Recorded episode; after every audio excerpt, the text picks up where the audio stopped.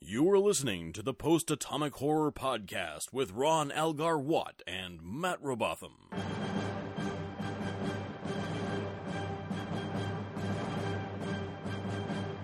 Episode 142, covering Emergence and Preemptive Strike.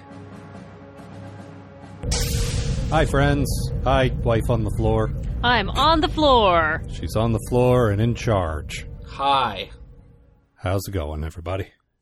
This is the the secret that they don't tell you is that if you come over here, you have to sit on the floor. Mm-hmm. That's not a very interesting secret. The These- worst part is that there are chairs everywhere. There are. This is this is the chair room, the chair storage room, and yet Yep.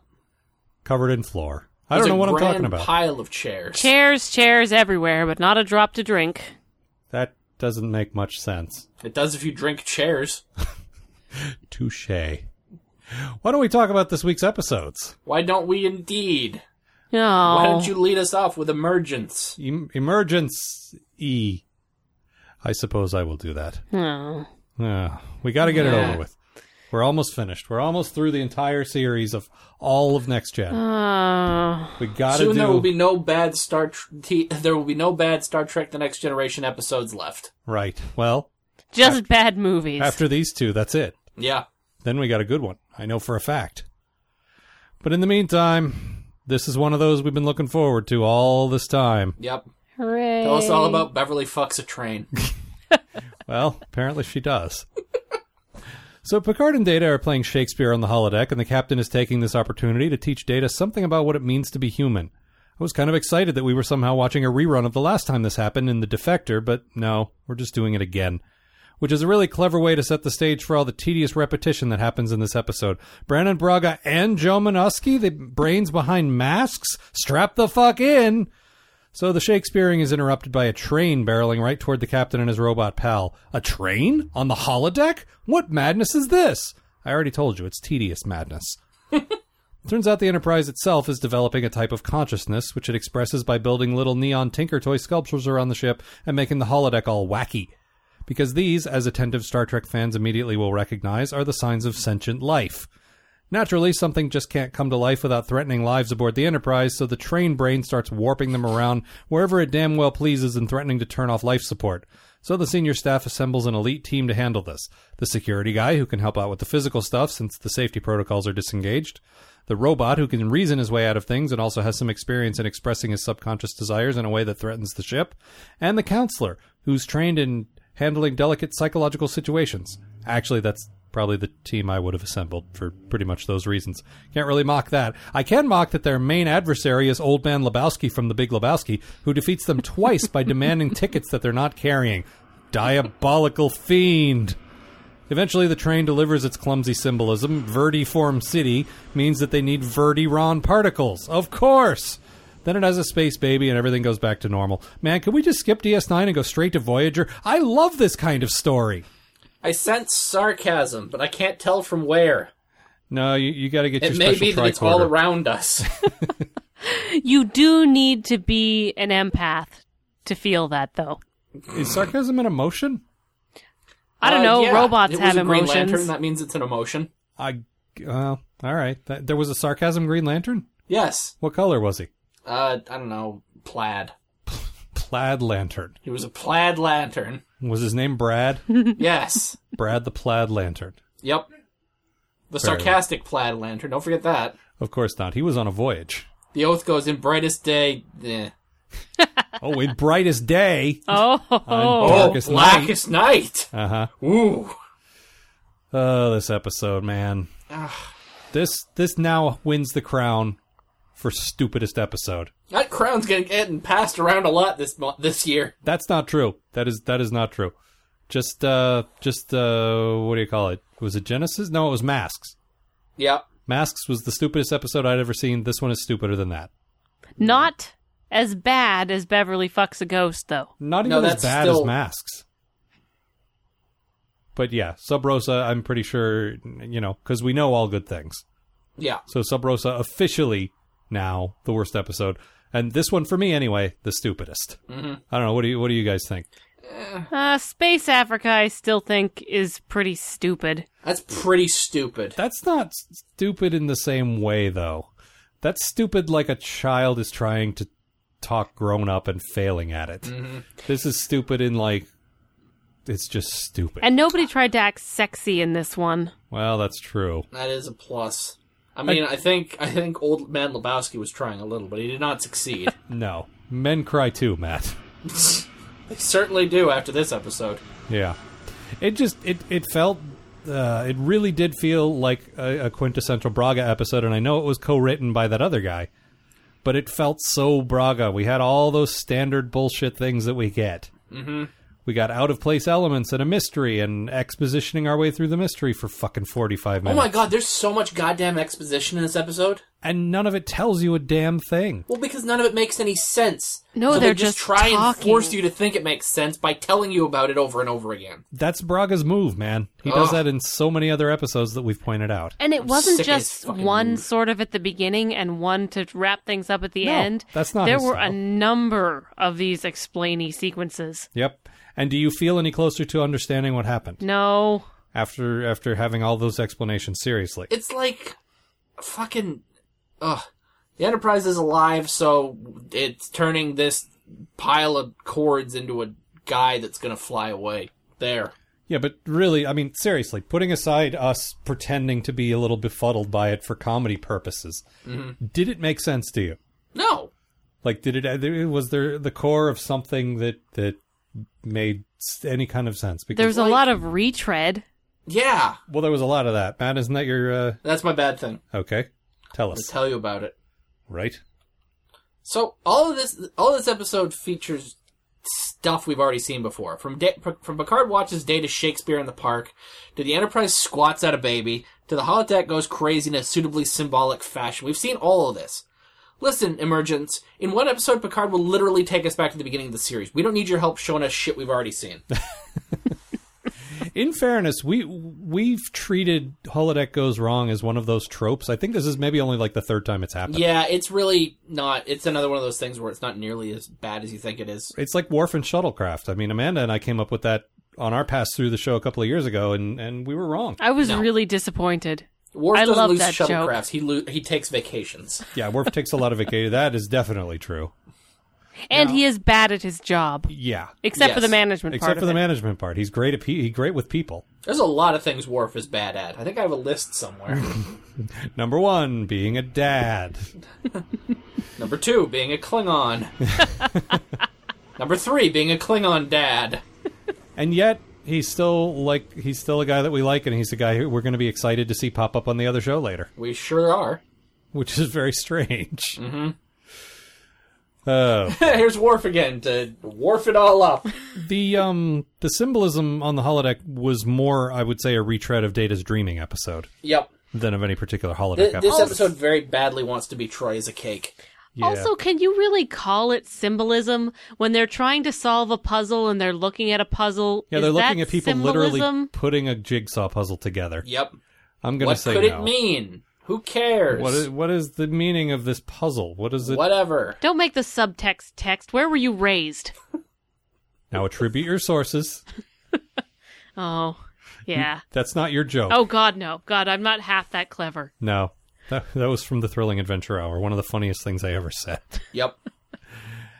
Um, my bad thing was Picard just sort of lets all this happen. Yeah, he could not give less of a shit this episode. No, it's not that. I mean, it is that. We're kind of projecting there. I think it's it's more that Picard sense of there's a new life and we won't do anything possibly to interfere with it because I'm excited to see a new life. Yeah. Except it manifests itself as I don't care. Like, oh, the ship's going warp nine in some strange direction. Oh well. Like he, it doesn't seem to matter to him. No. It felt like season one surrender monkey Picard, Little where it's bit. like nothing we can do about it. Just go with it, I guess. I Yep, suppose that's the end of us. Yeah.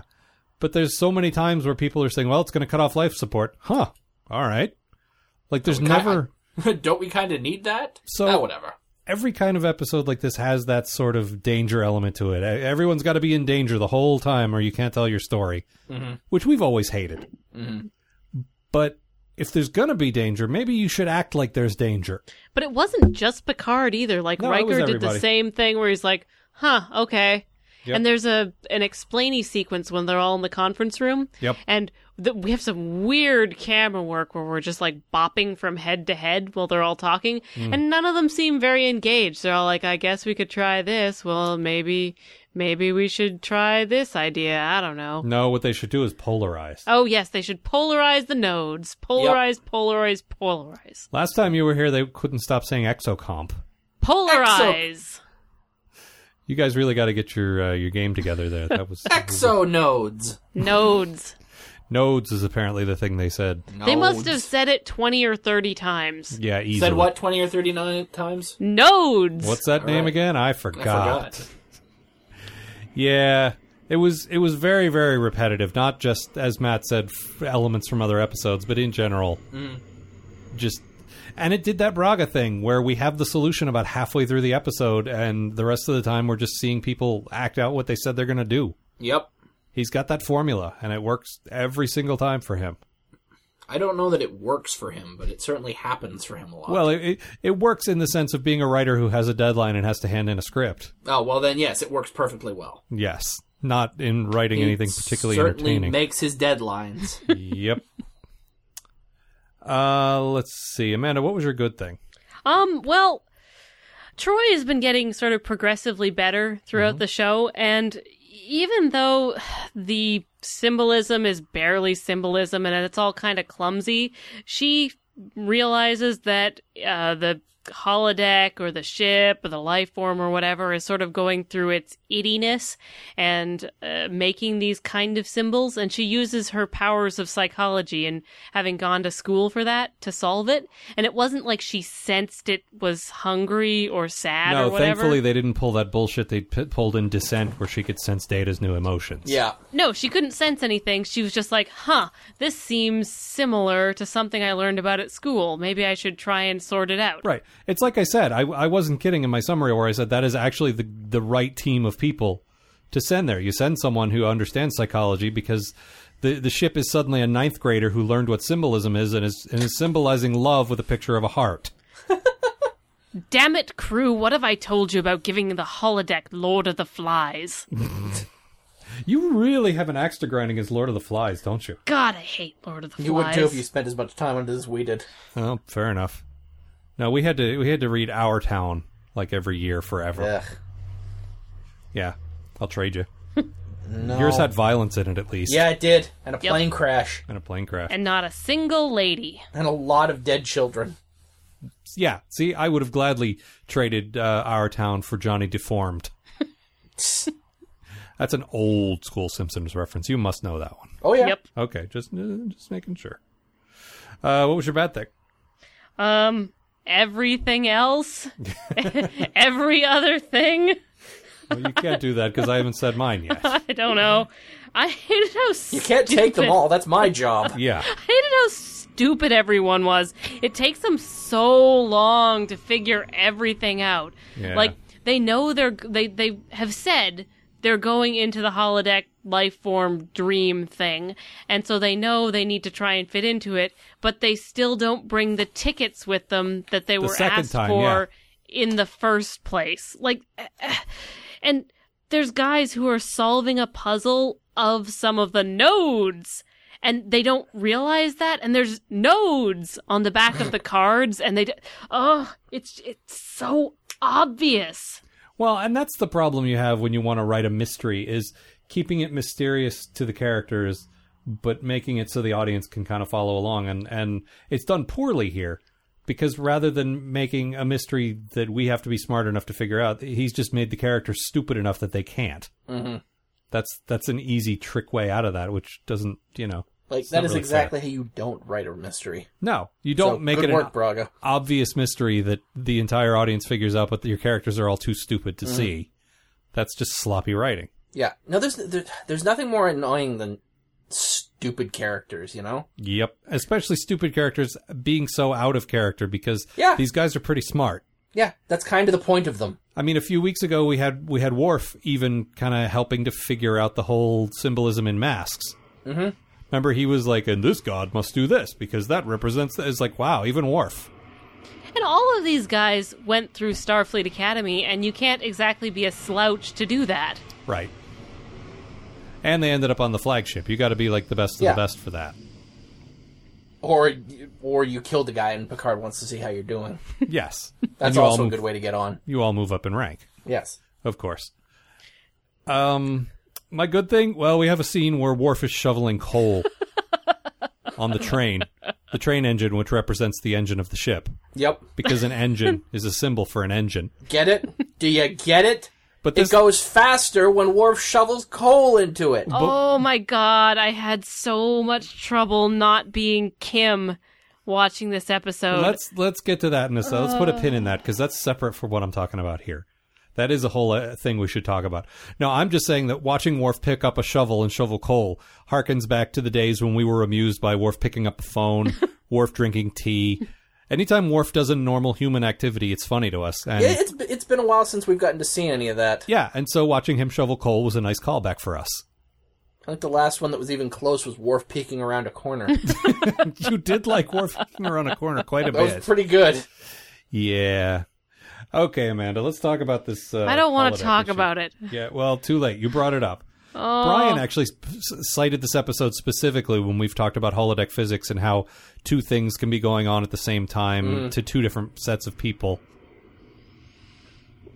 Well, I hate to pick nits about this sort of thing because it's a show and I should really just relax.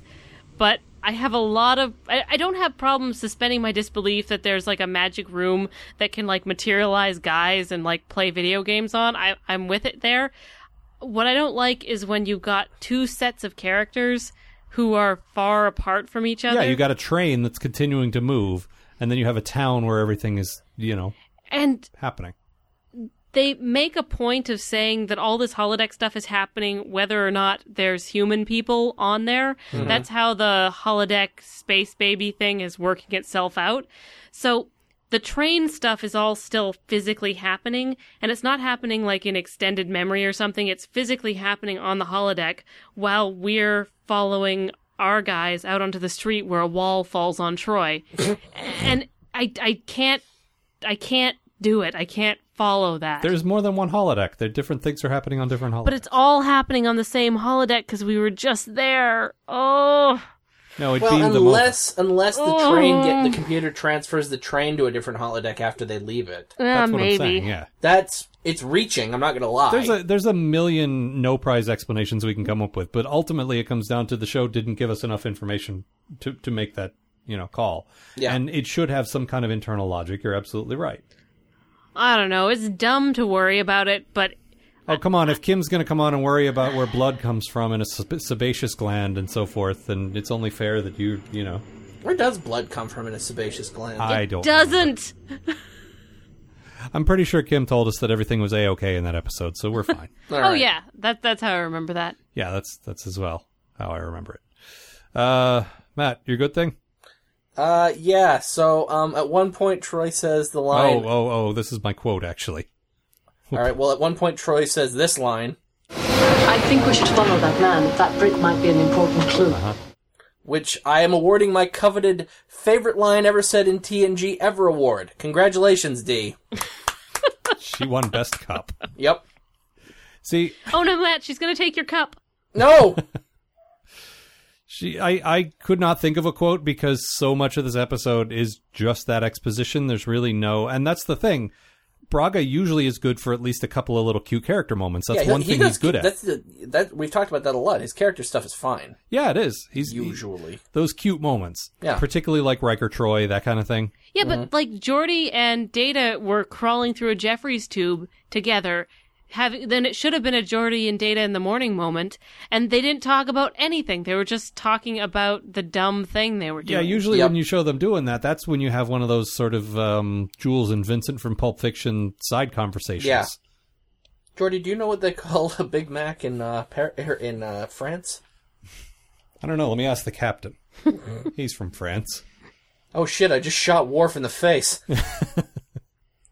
No, no, no. You shoot Jordy in the face and become commander. Duh.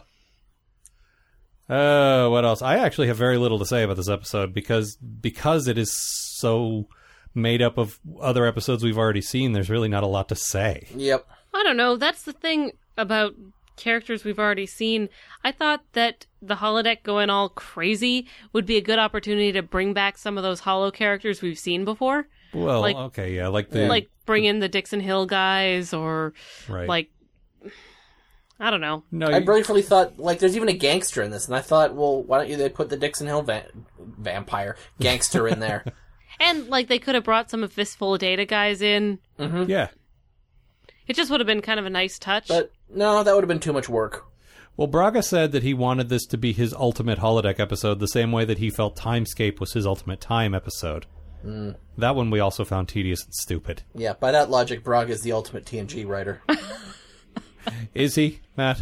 uh, he's some kind of TNG writer. I If know you're that using much. if you're using ultimate in the sense of the last, well, no, that's not even true because there's still two episodes. yeah, he co-wrote uh, the finale with with Ron Moore, I believe. Ooh, unless he wrote Nemesis by himself. No, I don't think that he did. Nah, th- they were all done by him and Ron Moore, right? Like no, all four. No, no, no. The first two were. Really Yeah, and then they were too busy to do the other two, good. and they were written by other people. I'd hate to have to blame Insurrection on Ron Moore. Well, the guy's not perfect. No, he's not by any stretch of the imagination. Last season of Battlestar Galactica, but um, No, but he is he is the best yeah, he, he's definitely the, individual writer. the best of them. Yeah. And when you see written by him on an episode, chances are nine times out of ten it's going to be a good Yeah, one. And there was that one time out of ten where it was like, oh, really? You did this? And you Shame didn't on even you. apologize for it? nope, you were proud of it. God damn it. Well, that is what Memory Alpha's for. Yep, It's for apologies. Uh, apologize to us. Nobody yes. apologized for this one. No, No. Nobody did. We checked. Also, Yep. they went they went warp nine and nobody said we're not allowed to go warp nine. no, We've the- completely abandoned that already. a, a Starfleet traffic cop should have pulled them over. Yeah, exactly. Wee-oo, wee-oo. Oh, where's the fire then? Maybe that's what the Defiant is. You know, fast you're going back there, Picard. Oh well, I'm sorry. You see, this space baby took over my ship. Yeah, yeah, yeah. Space baby always took over your Sure, ship. sure, I've heard it a thousand times. Now step out of the vehicle, would you please? I- into the I don't cold think that's vacuum really of necessary, space. officer. Don't tell me how to do my job. O'Brien, is that you? oh, I'm moonlighting. I just wanted to come back for one more episode. We um, back in Journey's End.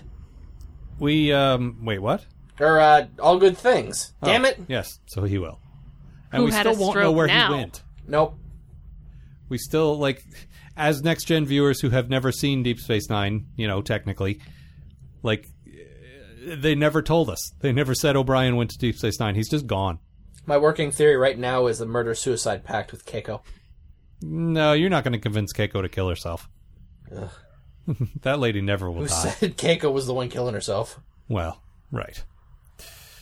Um, m- my only other thing was at the end where they're talking about the Tempest again, and they have some really sort of crazy, super on the nose, hammer the point home quote about Brave New World, and it was, I just wanted to throw something at it. That's all. Ugh. Anything else from you guys? That was No. weird. Jordy said it was weird. Yeah, like, that was two or a, that three wasn't too times. bad. Yeah. That was that was all right.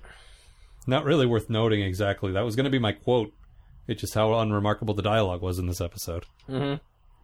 Everything's weird. It's- This is weird, Captain. Oh, I It's just see. weird. Do you care to elaborate?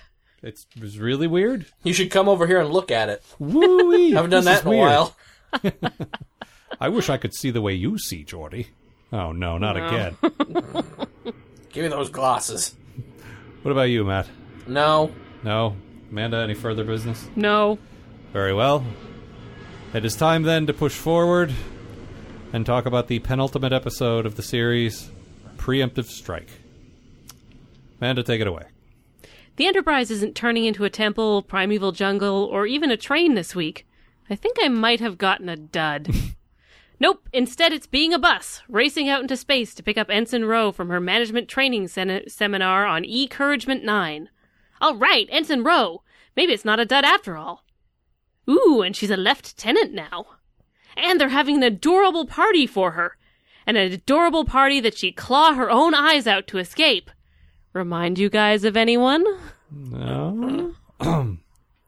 Fortunately, Daddy Picard saves her and she has a chance to remind us of how much she's terrified of disappointing him. It's a lot. Everyone is, Ro. Everyone is. It turns out that the Cardassians are back to their old tricks, supplying civilians with face melting weapons to melt the faces off boring Federation ci- to melt the faces off boring Federation civilians who've taken to calling themselves the Maquis. Oh, and the area of space they're in, the demi- the demilitarized zone, yeah, instead of calling that the DMZ or Z, they call it the zone, like so much MTV host segment. Admiral enjoys Scone's Netchev, like all right thinking people, wants to curtail Maquis ati- activity. Now, now is as good a time as any for Picard to test out his freshly minted row in a mission that will cause her to question her loyalty. Good management strategy, guys.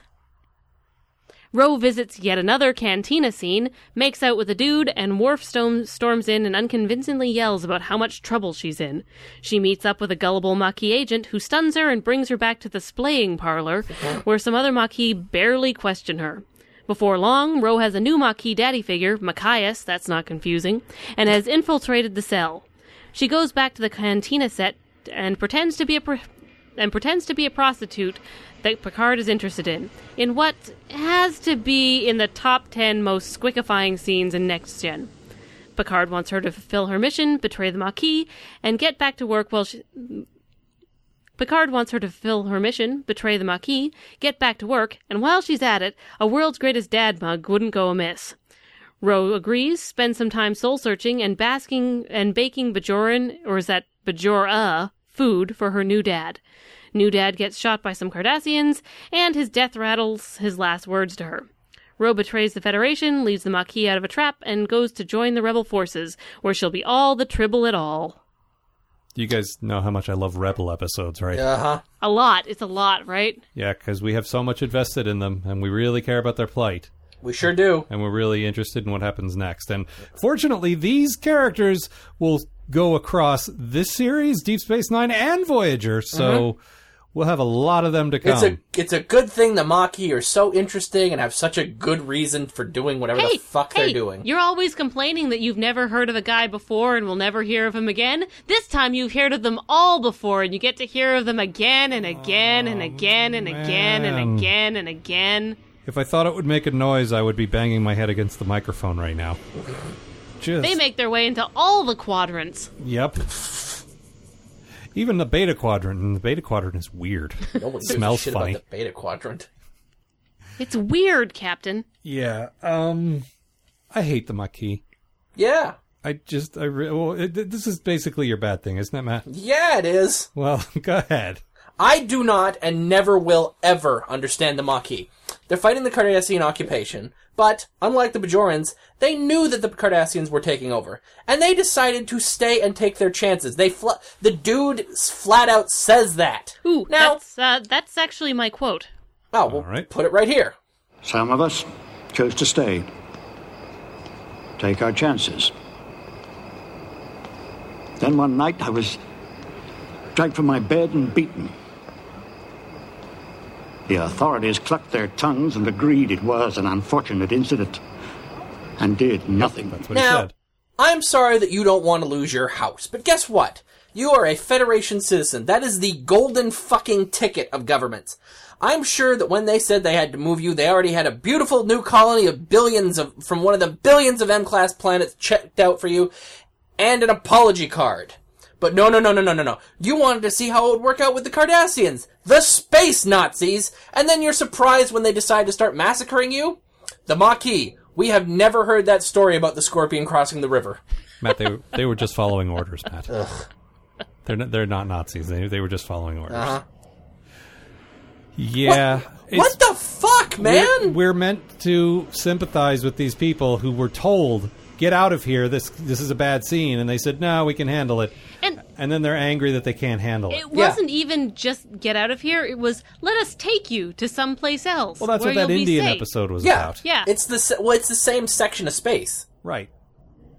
Because So, it's, and it's like, it's okay, all we're- in the zone, Matt. Yeah, the zone. The zone. The No, we're gonna we're zone. gonna set you up. Look, we know that the, this whole thing with the Cardassians is affecting you. We're really sorry, but we're gonna get you out of here. We're gonna get you somewhere nice. We're gonna get you away no, from I being don't want murdered. that. I want to be in my house. Well, okay, but um, Why don't you You're- support my fight against the Cardassians? Because they're supposed to be here! I'm sorry, we're in the middle of a very, very tense situation where we're trying not to have a war happen. So maybe you could fuck the fuck off instead. How about that? And it's not like with the Bajorans, because one, the Bajorans, it's their homeworld. This is Yeah. the only planet they've got, and they they don't have a big nice uh, government that will take them someplace else. And the Cardassians wouldn't let them leave. They they No. were keeping them prisoner on that planet. Yeah, no, they they, were in wanted them slave some camps. slaves. Sure. Yeah, no, the Maquis are are being offered a nice bus ride in the nicest bus there is to a different planet that's already got buildings and everything all set up and air conditioning and it, it would be fine. Yeah. I, know- I saw no evidence of air conditioning. Now, let's be clear on that point. That's You true. might you be did leading see the evidence witness a of the little. bus though. I did see the bus or the fire truck, as some might call it. No, It's I don't just- get it. I don't know why we're meant to sympathize with these people because I have absolutely no sympathy for them or their plight No. Or their costumes. or their. They're just gonna Yeah. keep showing up as these guys who just kill Cardassians. Yep. And like it's supposed to be a big deal, and every time they show up, this will happen every time from now on. Every time they show up, I'm just like, what? Shut up! Yeah, and you know the thing is, a good drama would create a- a, a group of characters that we care about that we're like, wow, there's no easy answer to this. Yeah. But th- that's not the case. There is No, an there- easy answer to this. There's it's a leave. dirt simple answer to this. Yeah. Space is big. Yep. It's not li- and it's not like on Earth where it's like, well, the guys are taking over the area you're in and there is nowhere else for you to go. Yeah. You, there's nowhere for you to go. You got to stay there and fight because where else are you going to go? There's all of space. And in Star Trek space, every other planet supports life and is a paradise. Yep. An Eden virtual Eden. like paradise. Yeah. Yep. And if it isn't, hey, we got terraforming pretty nailed too. Well, I don't know about that. We got options out the yin yang for you guys. That's Where true. do you want to go? Anywhere in the vast universe. We want to stay here. Well, fuck you then. It's a. It's literally a demilitarized zone, which is what people Ah, compare ah, things to. Ah, ah, ah. It is a zone. No, I'm not abbreviating it. I'm saying the full name. So that's The okay. zone. That's a thing that people compare things to when they want to talk about something being awful. Mm-hmm. Wow, that city street during the hockey riots was like a demilitarized zone. I want to Yeah, it live in the was. minefield. Yeah, that's that's what people use as as the yardstick for things are awful. Mm-hmm. Those they're not pleasant places to be. Ah. so yeah, we fucking hate the Maquis. Yeah, they're not great. And the thing is, the show could have maybe portrayed them in a way that we were we were sympathetic. They could have at least started out cool and just gotten stupid later, but nope. This is this is their first appearance, and they're terrible. Yep. And it's all downhill from here. Their first of many appearances. Wasn't wasn't that basically your good thing, Amanda? This is my base. Well, my my good things. I mean, I th- this episode. I mean, for all of our complaining, was fine. It's not a bad episode. no, and- it's got some really good stuff going for Yeah, it. and I mean, I really, I love Ro. She's one of my favorite characters in Next Gen. And but really, my good thing's a bit of a cop out because this is the best Maquis episode we ever get. This is this episode that's sort of mediocre and is like, okay, fine, whatever. It's a six. Um, this is as good as it gets for the Maquis. This is their best episode. I don't know the DS9 ones, particularly with. And I, now I know there are people who are going to be watching along with us, and I'm actually reluctant to spoil things for real. Mm-hmm. But there is a character who ends up being sympathetic with the Maquis that we didn't realize was sympathetic with the Maquis. That No, actually that's ends up actually being not a Mm-hmm. bad episode. that actually ended up being a really good twist. But for the most part, yeah, you're right. This is this is probably about the best we're going to get. And this is the best, certainly the best Rebel Mullety Rebel episode we've had so far. Yeah, I guess. Where again, it's not great, but it's fine. I guess that's true. What was your bad thing?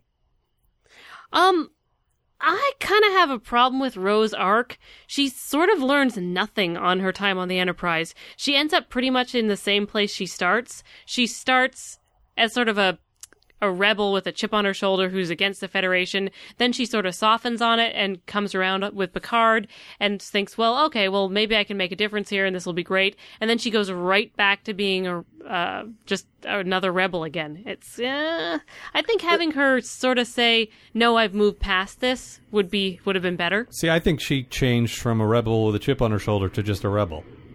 I don't think she has a chip on her shoulder anymore. I think they made her her time on the Enterprise, her time back with Starfleet, particularly with Picard, and some of the stuff she's been through with these people, I think made her a little softer. Sort of like what happened to Picard. Humanized her a little bit. Made her a little less hard. Like she had an emotional arc, I would say. But she still ends up in the same place that she started. Yeah, but she ends up there not out of necessity, but out of choice, and I think that makes it different. I don't know, she chose to do the rebel thing to begin with. And then she chose to be in Starfleet. She chose and then, to overthrow the Cardassians. I that think were there's a occupying difference them. between, Yeah. you know, choosing to overthrow the government that's oppressing your people and choosing to overthrow the whatever, whatever the government the hell the that's- Maquis are trying to do. oppressing their place that they own legally and you're squatting on. yeah. No, I, I think I don't there- know that it's a step up, but uh, I think this row is a different row, is what I'm saying. I think there is an arc there. I don't think she's completely not gained any ground.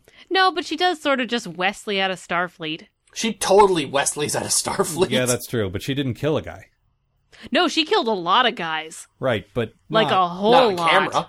yeah, not on camera. No. Actually, technically, Wesley didn't either. That happened after, like, that happened before we got there.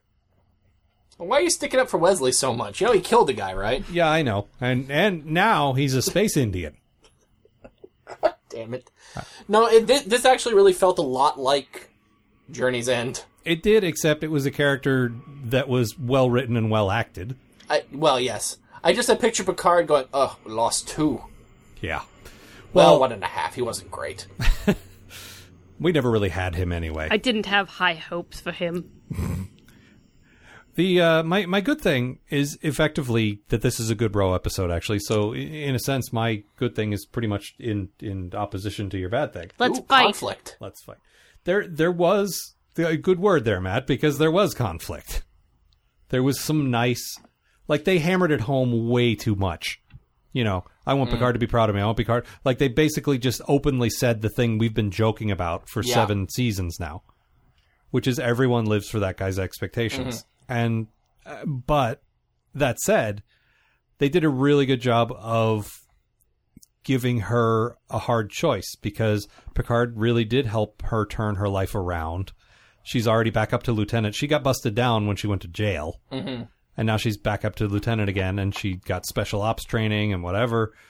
And she's really got her stuff together and we feel bad for her because we do have a bit of an attachment to her and we do Mm-hmm. feel bad that she, you know, I, I don't know. I just thought it was a good rose story. Oh my I- god, and that last shot.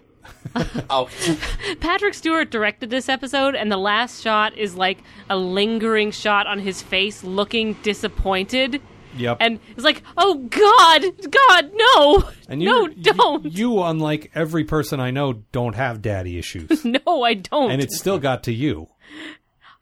I just have Picard issues. We all want Picard Yeah. to be proud of us. understandable. Ev- And everyone. like Riker comes in and he he gives him the mission briefing pad, and then he just sort of like skulks out, like, oh, don't be angry at me, Daddy. My I um, actu- oh god, I actually, I was. I, this goes back a bit, but I actually feel like you know this is maybe Starfleet. I think this episode sort of proves Starfleet is maybe not the place for Roe. well, right. You know, like I, I just don't think that the that go. I think that I feel like she jumped on the Maquis just because it was the first thing that came along that wasn't Starfleet. No, because she bonded with her new daddy. There was definitely yeah, but some he of that. died, so she can't keep bonding with him. No, but now she wants to make his ghost proud, or I something. just I feel like don't now know. that he's dead, she'll be all like, should have stayed with Picard. He was a daddy figure that was around that I could help, that I could impress. yeah, well, that's a good point. Now what'll I do? Well, and I know she Here, lady, you come o- come over here and tell me that you're not proud of me. lady who looks like what did you say, Peg Bundy?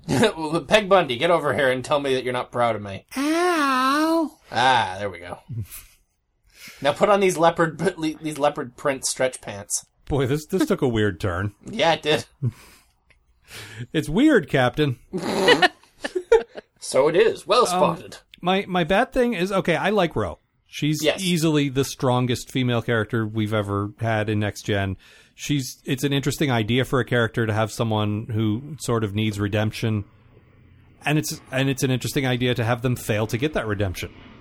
That said, this is the second to last episode of the entire series. We're tying up a lot of loops here. Th- This is really one of the like you only got a few episodes to go. This is one of the ones we're going to come back to a character that we've ignored for two years.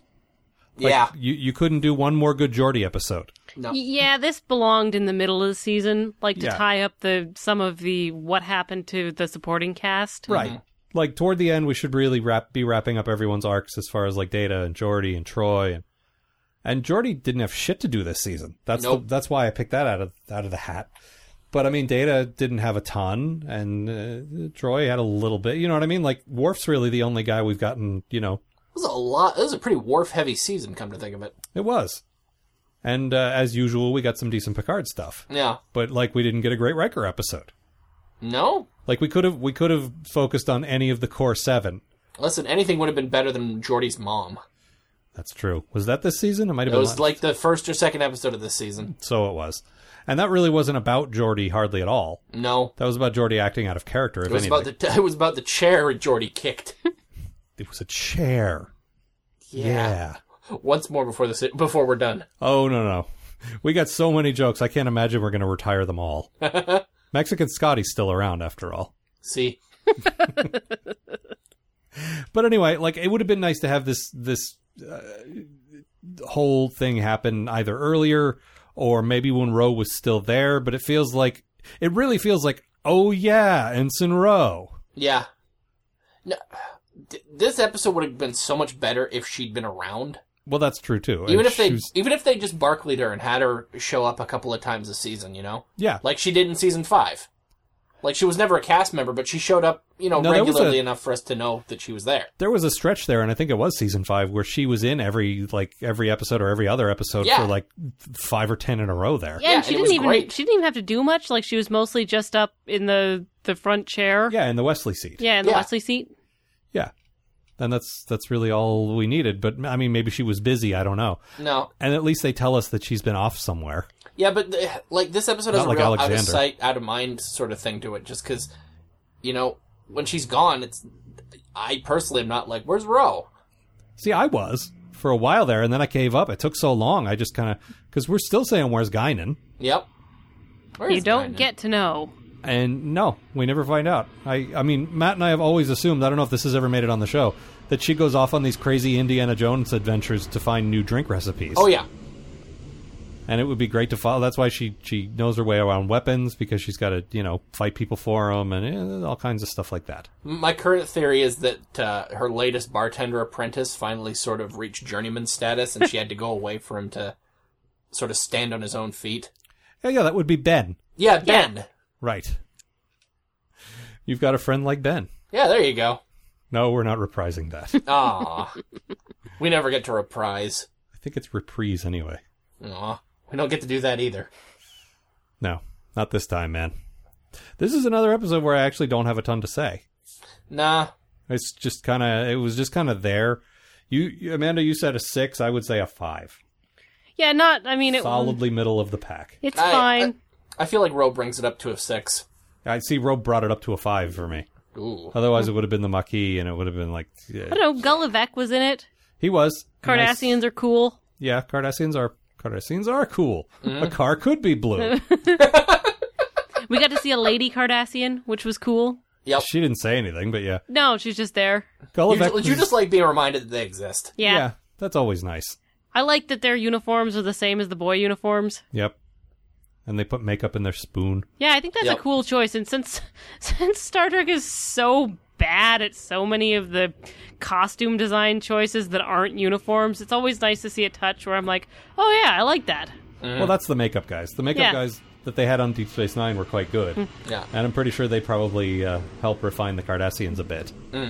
That's just a cool idea, and it's uh, like it's sort of weird, but you know, it still makes sense Right. as a thing that like a culture would sort of adopt as a fashion thing. sure. Yeah. Yeah, but they don't. They're not wearing flowy lady dresses, Right. No, they seem to be equals.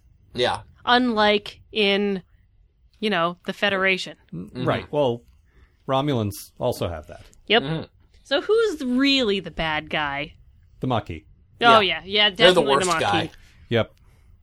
They had a dude, and one of the Maquis guys, just to me, appeared to be the guy who almost got called back to play Tuvok. He looked like he could be Tim Russ's lesser successful younger brother. Yep. He had that same look, only he looked a little more 90s, like high top fade kind of look. But it amused me because every time he talked, every time he, he, he was on screen, it was like, wow, that's too. Wait, no, that's not Tuvok. Not Tuvok. Very close, Yep. but not quite. This close to being Tuvok. Yeah, well, this episode was meant to set up Voyager. Mm-hmm. They they established the Maquis. The uh, professor at Starfleet Academy that Roe talks about is supposed to be Chakotay. Yep. I was actually I was surprised that they were uh, setting up Voyager this early, but apparently No, Voyager premiered in uh, early '95, and Next Gen ended in '94. Like it was it was right you know yeah. right after, not long after. I think they were trying to be subtle with the tie-ins to this and DS9, but it was so subtle that you didn't feel it at all. Like it didn't like no, and I've said that before. I never really felt like this that Next Gen made me want to watch DS9, which was really disappointing. Well, it's certainly like there's a reason I didn't watch DS9 until well after it was over. yeah, and see, I didn't start watching it until uh, right until right before Worf showed up. Mm. I watched it from episode 1 and I loved it. Well, And pin everyone- a rose every- on your nose. Everyone around me was like, "Oh, why do you like that stupid space uh, station show?" And nobody would listen to me. Yeah, well, I didn't know you because you were nine years old at the time. Nobody would listen. Hello, Al. This is your future wife. Oh God! It's like that episode where Keiko turns into a child. Ugh. so moving on, I'm nine, and you're going to prison. Amanda out. when uh, when Ro tries to break into the Enterprise, Oh yeah, that's my good thing. oh, I just I was going to comment on the fact that someone said of it. It's a galaxy class starship. It's like a fortress. That just made me laugh and laugh. no, Mm-hmm. it's it's like yep. a bus. you can just wander on anytime. It almost turned into a fortress that one time, Yes. but for the most part, you can just you can just wander on and do what you like. Yep. So uh, what what was actually your good thing? Uh, I just like the whole scene with Ro robbing the Enterprise. I think that's kind of cool. Would Ah. have been way cooler if she'd had to legitimately heist the place, but you know, But she didn't warn them she was coming. Like she had a plan and she enacted the plan. Right. No, it was it was good. Mm-hmm. I just she, she I thought it would improvised. She have been thought on cooler her if the feet a lot. plan had worked without sort of the crew knowing about it because they're like, oh, it's Ro. Well, we'll let her steal from us. Yeah, but dramatically, you need Picard to know what's going on. Yeah. Where the hell do all our medical supplies go? Oh well, replicate some more. Uh, what Captain, else? someone stole all my syringes. Thank you, Bever. Oh, the scene where Rose pretending to be a prostitute. Oh God. Oh Ew. no, no. Because Picard's the one that's supposed to be propositioning her. If it was anybody else, it would be like, well, she's got to do this. It's unfortunate, but Oh, whatever. Or if it was Riker, it could have been kind Yeah. of a charming, sort of sleazy, funny scene. And a Yeah. callback to the fact that they've already been together like that. But no, like she's like pawing Picard, and he's pawing her, and it's oh, it's yucky. She's doing weird shit to his ear, and it's just gross. Yeah, Ugh. because there's definitely a father-daughter thing there. yeah, Yeah. it's creepy. Little creepy. Blah. Yep. There, indeed. That's all I have. What about you guys? Uh, let me just take a quick look at the old notes. I wish that uh, Roe had been on DS9. Yeah, it was supposed to be her and not Kira, Yeah. but Michelle Forbes couldn't commit. I guess. Yeah. Yeah. I That's mean, too Kira, bad. like, Leading a series, that's good work. Yeah, it is. yeah, like Kira was good. Like I'm not Yeah. like nothing against that. I Mm. just would have like I, I think No, Michelle Michelle, Forbes Forbes, is- is, really good. Yeah, she's a little better than Nana Visitor, which Mm-hmm. is how you say that, by the way. Nana. The non ah, visitor, hey, hey, goodbye. Yes. I love the way Michelle Forbes carries herself, where she's sort of strong but kind of flat footed and a little bit awkward when she's not in an action sequence. Like when she's in the um the beginning sequence where she's making polite conversation with Bever Mm-hmm. and you can just see her trying to inch away and trying to act a little bit shorter than she is. Right. No, that's good. She is she is quite good. And, you know, good enough that only like 15 years later she could play an admiral. in yeah, a different great show. admiral. Yeah, she Yeah. was awesome in that. Yeah, she was. Brought to you by Quiznos. Mm-mm-mm, toasty. She was also on True Blood, probably also brought to you by Quiznos. So, Matt, do you have any further things to say about this episode? Uh, this episode features Hasbarat, the Bajoran brine taco. This episode brought to you by Hasperat. Mm, Slimy. I, I Uh. don't know much about about uh, about our new recruit, but I know this: she makes a salty ass taco, and that's good enough for me. Damn it! Oh, Christ. That is all. I do not have anything else to say about this episode. I Very don't well. think I can top that. Nope, salty tacos. Sounds filthy. Mostly just gross. All right, Amanda, as always, thank you. Uh, there aren't enough movies for you to be here for the movies, unfortunately, but we will see you. Oh for Deep no, Space I Nine. don't have to watch a star a next gen movie. What a Well, shame. you might very well have to be in the same room with me when I watch it. I'm gonna play Saints Row. No, Come Oh, you're on, not. you can come. You Same can watch TV. Nemesis like we did the first time and think we liked it until we thought about it for more than ten minutes. Yeah, here's the thing. Here's the thing I'm going to bring up when we have our our rediscussion of uh, Into Darkness. You remember when uh, Star Wars Episode One: The Phantom Menace came out, and we all walked out, and we all thought we kind of liked it. Yep, That happens sometimes, yep, and then you start thinking about it. yep. So many what- problems. That's what happened to me with Into Darkness, and that's probably what happened to you guys with Nemesis. I had a similar thing with Spider-Man Three when I came out. That was really good, except for the part where in the other part that didn't Yeah. really. You see that movie, Spider Man Three? uh, our- Cite your sources, Al. oh yes, you're absolutely right. That was from Super Ego. All right. It's actually Spider Man Two, so I made it my own, really. Oh, well, that makes it all right. then. Intellectually distinct. intellectually distinct. I'm not singing happy birthday. I'm singing for he's a jolly good fellow.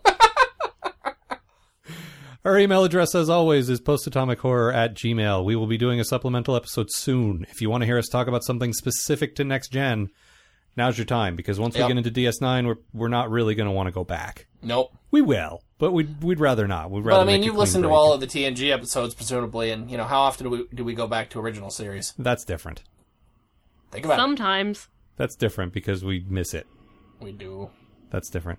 Um, that is it. I have a couple of pieces of mail here already, and I realize, well, that's what that's for. Yep. You guys write to us, and we will answer them. Uh, yes. Website, postatomichorror.com. We will be, if you live anywhere near Portland, Oregon, we will be at the Rose City Comic Con, which is a relatively new show. I believe this is only their second year, but it's put together by the people who do Emerald City here in Seattle and looks to be a much bigger show than I thought it was going to be. Yeah. Um, that is September 20th, I think. RoseCityComicCon.com, you can find out for sure. I believe it's the 20th, Yeah. but I could be a day or two off there. We will have a table there. We will be performing little puppet shows for people as they walk by and um, handing out free stuff. And uh, you should come check it out. If you if you listen to the show, if you like the show, please come see us. We have we have like buttons with the with the show logo on it. We could chat with you, but you- whatever you like. Yeah. We will we will we are there for you. We are there to support the show For the people. and for the for the for the people. Yeah. We're Uh, all there right. for the people. Very well. For the folks, you might say. Yeah. Well, then uh, tell the folks, Matt. Tell them. See you, people.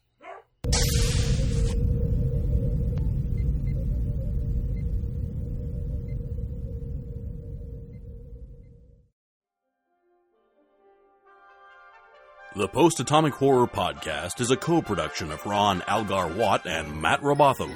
Copyright 2013. Please don't sue us. We're just doing this for fun.